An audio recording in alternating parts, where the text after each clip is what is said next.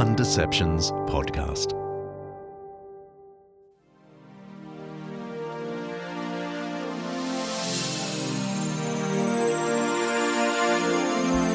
Listen to what the Guardian report actually says.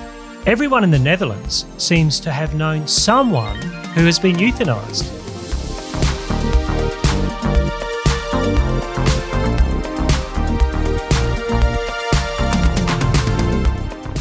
Imagine a DeLorean time machine car appears outside your house this year, and you get in and you're told that you're going to 2052 to see what the future looks like.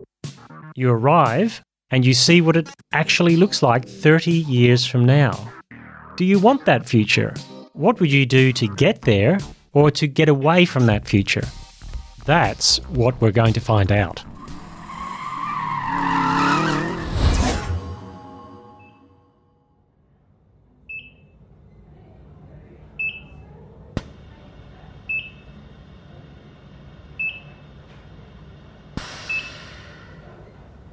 How about this? Which country in the world would you describe as most resembling the Hunger Games? A failed state somewhere in sub Saharan Africa, a Central European neighbour of Russia? Well, according to the Toronto Star, it's their very own Canada. In light of some shocking revelations coming out of the USA's apparently dull and safe northern neighbour, the Toronto Star newspaper labelled their country's healthcare system Hunger Games style social Darwinism.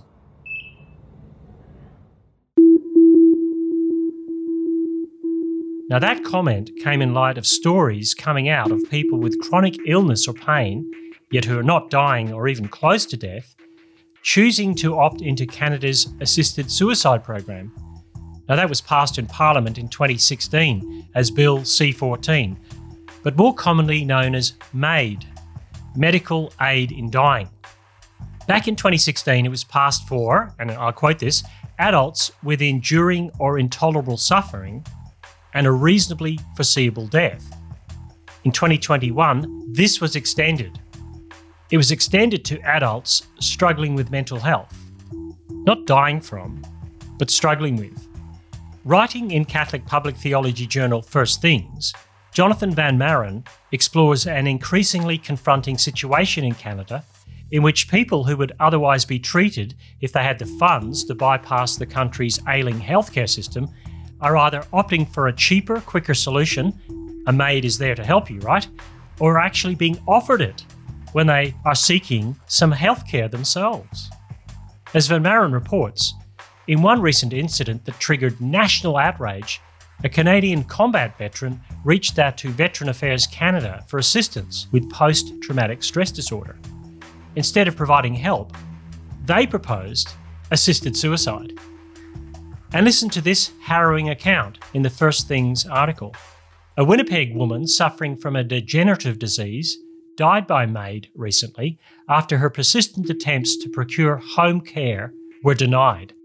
In an obituary published after her death, she revealed this Ultimately, it was not a genetic disease that took me out, it was a system. There is desperate need for change. That is the sickness that causes so much suffering. Vulnerable people need help to survive. I could have had more time if I had more help. That last line, hey? That last line is a kick in the guts.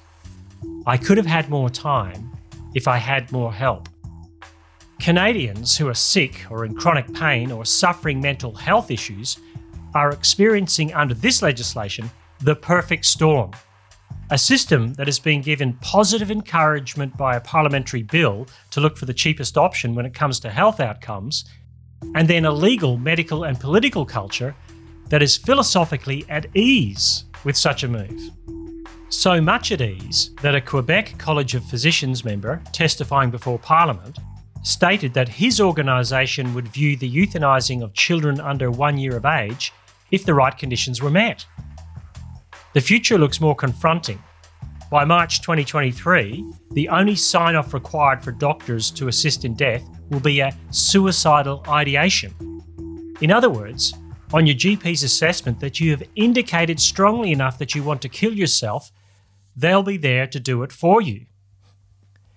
Is it any wonder that even the most liberally minded groups in Canada have been alarmed by how quickly this situation has arisen and how casually?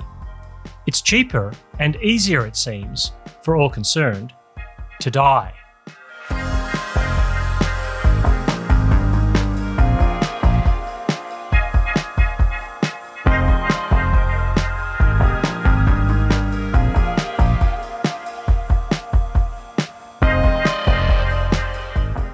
So, where's it all headed? This all sounds like a scary story, doesn't it? A sci fi tale in the not too distant future. Yet, as with all great sci fi, the future seems to arrive much quicker than we might imagine. Let's unpack what's going on. The first observation it's clear that in the West, especially in the more progressive nations, that the traditional understanding of the role of medicine has changed. Rather than determine how to keep people alive, the system itself is the patient. It's sick, and it will do anything to keep itself alive. And the losers in this system are often those most in need of aid, and yet who can least afford it. Medical systems have either become completely corporatized or have become creaky and burdened public money funnels as aging populations, increasing levels of admin, and lower percentages of GDP finally hit home in the West.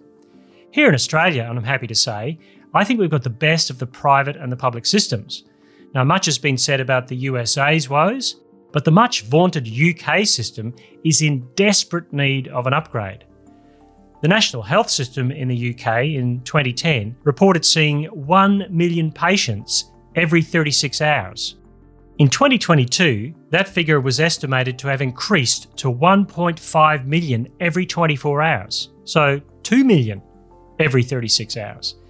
A system set up with a smaller, younger population who attended its services less regularly is now struggling to cope. Perhaps it is just cheaper to die. Well, it's certainly more acceptable. It would seem that governments have no real incentive to fix a system that fails so many chronically ill people. And if it's increasingly acceptable in society to die by one's own hand with a medical certificate to approve it, why not? Which brings us to my second observation here in the West. Our understanding of human value, dignity, and worth has changed. And it's changed to the point that we don't view human life as a life given to us from any external source. Even in death, it's still you do you.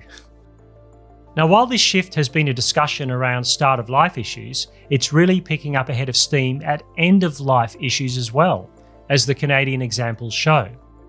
This is not to say that those who are promoting assisted dying, or state sponsored suicide, if you want to put it that way, are simply callous and unfeeling. But there's definitely an understanding of human nature in the West that no longer holds to those historically grounded Judeo Christian views. They no longer hold sway and even the fumes of those ideas are fading fast. If it's true that this life is all there is, and that you do you, there's no heaven above, no hell below, etc., etc., then the primary issue boils down to this maximum happiness has to be attained. And if it's proving impossible to attain or it's draining away, then there's a door and it's open for a way out. The ethical framework given to the world by Christianity is now seen in terms of special pleading. It seems we must argue a case for it in the public square before we can argue our case with it. In other words, the rules are being set by a public square that is very secular, and then we are invited to play the game. The playing field in ethics is no longer level. Now, none of this is to say that ethical boards in hospitals simply breeze through their decisions based on flattened ethical frameworks. It's much more complex than that. I recently heard a senior medical ethicist speak about the ongoing conflict around determining where critical healthcare money goes. She was responding to a young neonatal nurse who asked her why, in her ward, a young baby needing care, whose parents had private healthcare, would be given ongoing ICU treatment, while another baby, whose parents didn't, would have a limited number of days. The baby's life is left to the chance of money. The senior medical ethicist said to her, Yes, welcome to the real world. Those are the financial decisions that we have to make every day. And speaking to me later, that young nurse pondered how she struggled to see the justice in such a decision. Could she stay long term in that profession? And yes, I guess who'd be on a hospital ethics board with all of that going on? Decisions like that have to be made every day. My third observation it's clear that our lowest common denominator is utilitarianism. We're becoming coldly utilitarian at a rate of knots. In the Netherlands, a bastion of liberal politics, older people are afraid of being put into aged care by their families. Why? Because of that country's liberal, almost enthusiastic laws around death. An interesting report in the Guardian newspaper uses the Netherlands as an example. It's been ahead of the curve compared to other Western nations. Listen to what the Guardian report actually says. Everyone in the Netherlands seems to have known someone who has been euthanized. Certainly, the idea that we humans have a variety of deaths to choose from is now more familiar in the Netherlands than anywhere else. But here's the kicker the long term consequences of this idea, says The Guardian, are only just becoming discernible. In other words, ideas and actions don't always present their logical conclusions up front. We have to arrive at them and then decide whether that was a good idea. Now, euthanasia literally means good death. But a good death today, dying painlessly at one's own request, is different to what that term meant in the past.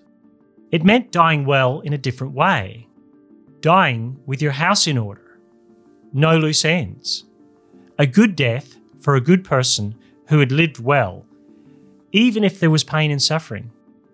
As The Guardian reports, altogether, well over a quarter of all deaths in 2017 in the Netherlands were induced. That's what they mean by good death in the Netherlands. Now, some of that included palliative sedation, but that's an astonishing number, a quarter of all deaths.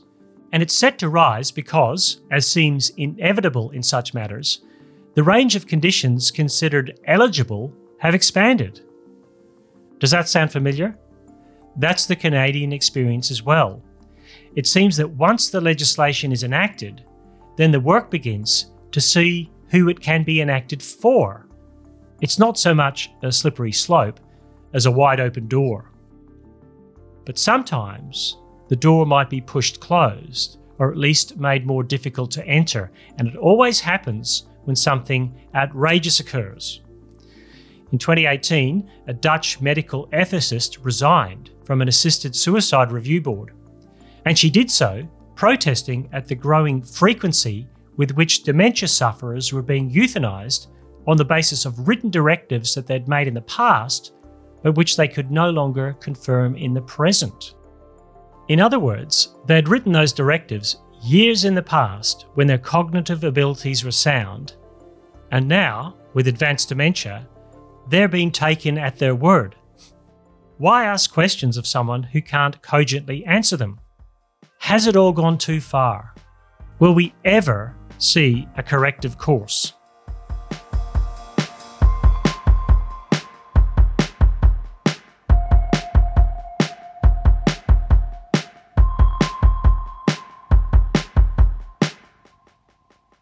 So, what can we do about this? Perhaps it sounds like a call to arms, a call to rush to change legislation, to pressure government, to run information campaigns to change people's minds. Perhaps, and there are some good things there. But then again, as with other ethical issues in the public square, aesthetics, what it looks like, has driven our ethics.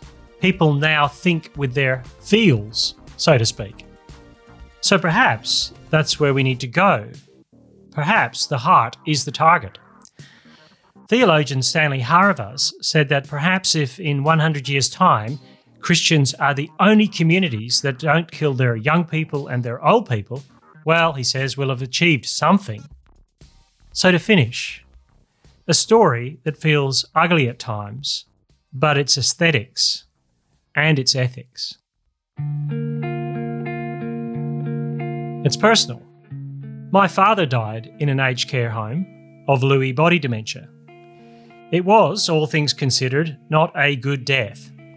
Lewy body dementia is a dreadful disease, and it plays out over five or so years.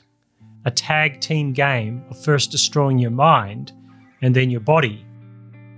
Visiting Dad was never easy. His mind started to crumple, and then his body would catch up launder, rinse, repeat. Each time you go to see him, you see the effects. And it was hard going to visit him, especially towards the end. And by the end, I don't mean weeks, I mean the last two years. Later, during the COVID pandemic, a couple of years after Dad had already died, I couldn't stand the smell of hand sanitizer because it took me back. It took me back to all those times walking into a locked ward the ritual of being buzzed in by the staff, then the squirt of sanitizer at the side of the door. And there I was, prepped, ready to face whatever Dad was going through that day. And I remember one day, it was his second last birthday, and I was running late all day. But I had to get there, had to see him on his birthday, and finally came in around 7 pm when most residents were getting bedded down for the night. Everyone went to bed early in an aged care facility and most would have never had a visitor that day, yet again. And I asked, and I was told Dad was still in the communal lounge, so I went through. And as I was walking down the hall, I saw a young carer, a young woman from Sudan who worked there in her blue uniform and her long weave. And she was slowly walking my dad, rocking him side to side towards his chair, just gently directing him towards safety, dancing to an unheard waltz. Come on, Mr. Raymond, she said in her East African accent. Let's get you to your chair. A frail old man being nudged and nurdled with great care towards his lounge chair. And she hadn't seen me, didn't know I was coming, but there she was doing it. Her small act of undemanded mercy. Now, sure, she was being paid, but not paid to do that that way. And as I sat a few minutes later with Dad eating cake and feeding him cake, with a few tears running down my face, his happy birthday streamer above the TV that was playing endless loops of André Rieu DVDs, it struck me. Or perhaps it struck me much later, who can tell with memory? But it struck me that Dad's life was hard. And it was seemingly futile in the last few years and in another setting, perhaps Canada or the Netherlands, he may have had it ended. A decision may have been made by an ethical board in a sterile room. But you know what? Caring for Dad in those final years changed me. It made me more merciful too, more tender towards those who are weak and frail. For I am not by nature a tender man. I do not, by personality, care too much for the weak and frail. I am a driven doer. And Dad's final broken years frustrated me, but they also softened me and gave me the chance to show mercy. Now, we glibly refer to euthanasia as mercy killings. Well, let me tell you, there's a whole lot of future left for mercy livings. Right now in Australia, we're having conversations about the rampaging costs of aged care and how the economic model is unworkable and unsustainable in its current setting. And in that setting, a Netherlands option looks mighty attractive. A Canadian option looks more likely. And if financial justice were to be served, perhaps it looks highly desirable. But in that moment of my life, as that young woman helped my dad, and a thousand other little moments before the day Dad took his final breath, mercy got to triumph over justice. And if all that happens as we leave our sick and sorry and sore alive just that little bit longer, if all that happens is that we get to experience and exhibit mercy, I'll chalk that down as a win.